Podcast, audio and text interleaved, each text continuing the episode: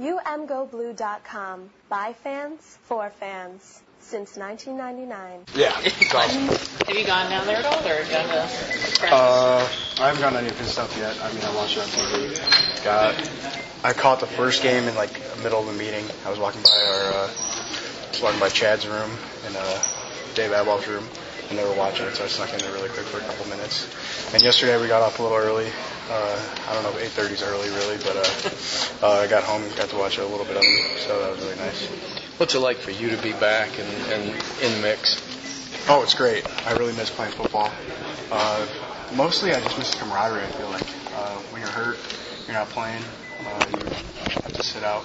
You don't get to play with your friends. These guys are your best friends, your teammates, guys you work all year with to uh, achieve your goals, and not being a part of that really hurts uh, sometimes when you're out. How much did it bother you down the stretch last season having to, to watch and not being in there and part of it?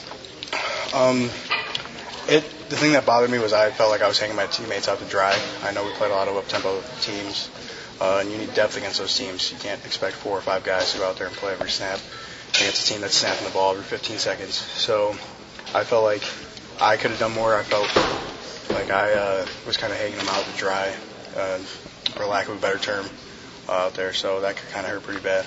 You were saying at the lineman camp that you felt like you were healthy and ready to go. Is it?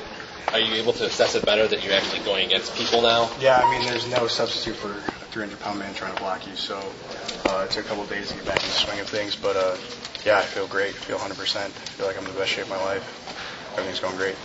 How, how about the depth as it stands now? The, they're talking about rolling lines in there. Uh, you know what? I'll let Coach Madison, Coach Harbaugh talk about the depth chart. Uh, it's not really my place to know uh, and talk about it. Harbaugh was saying that Michael Anwenu is possibly his favorite player on the team or favorite of the freshmen, that he's doing stuff both ways. So you're going against him and working with him? Yeah, he's a mountain of a man, you know. He's a, he's a big guy. Uh, when he was playing defense and giving us looks as an offensive guard and individual, you're just like, this kid is huge. He uh, and he picks up on everything really quickly. You know, if you can play offensive and defensive line, both uh, as a true freshman, and you're rolling through, uh, depending on the day, whichever side of the ball they want you to play. That's pretty impressive.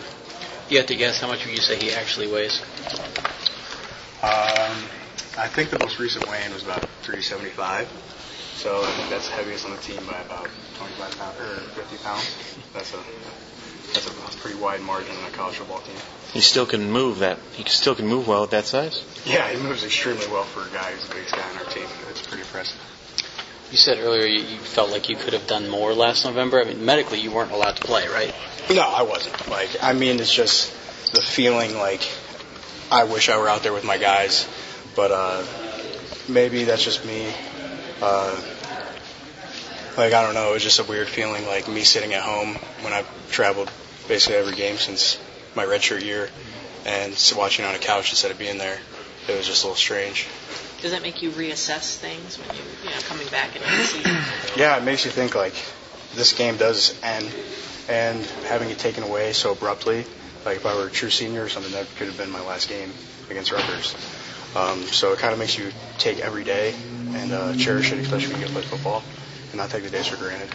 Your reaction? What was the rehabilitation period like for you, recovery period like for you? Um, I spent six weeks in an immobilizer.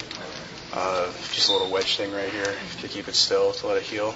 Um, but our strength training staff and our uh, athletic training staff was great, especially uh, Jason Williams, uh, Michigan grad. He took it probably about an hour out of his day every day to work with me um, for God knows how long, probably like ten weeks straight. So that was great. They did a great job. Uh, I'm really appreciative of uh, the strength coaches and the athletic training staff for that. What's your reaction to the uh, the new boss on defense and what he brings to the table? Uh, Coach Brown, he's a man. He's awesome. Uh, it's a little different uh, being coached by him. Uh, he's not as big of a screamer as our past defensive coordinator, but he gets the point across. And uh, he's a great guy. His defense is awesome, and we're excited to play in it this year. Ryan, with the sheer numbers you guys have on the defensive line, do you feel like you're better equipped if someone were to get hurt or if multiple someone's were get- to get hurt this year? You guys have more depth, it seems. Um, Coach Madison always says you earn the right to rotate. And uh, as of now, I'm not sure how many people he sees rotating in. Uh, it could be eight, could be nine, could be seven. So it depends how many people earn that right, and based on that, uh, how equipped we'll be when someone goes down, or if someone goes down, we'll see based on the man in the camp. We've heard that, you know, Chris can move inside and outside. He has that ability. Are other people playing multiple spots, or you, I mean, are most of you guys just kind of set where you are? Um, the expectation isn't to learn only one position in our room. Uh, if you play nose, you're supposed to learn three. If you play three, you're supposed to learn nose. Chris is a little different because uh, he's big enough to play inside and outside. So I'm pretty sure Chris probably knows all four positions on the defensive line. If you play anchor, you're supposed to know end and vice versa. So I'm pretty sure everyone could double up at positions if needed. Uh, a few mistakes might be made mentally. Errors, you don't get the reps at that position all the time. But I'm pretty sure everyone could at least play two positions on our D-line. Thank you for listening to the U M Go Blue dot com podcast. All rights reserved. Search for U M Go Blue dot com on iTunes. Go Blue.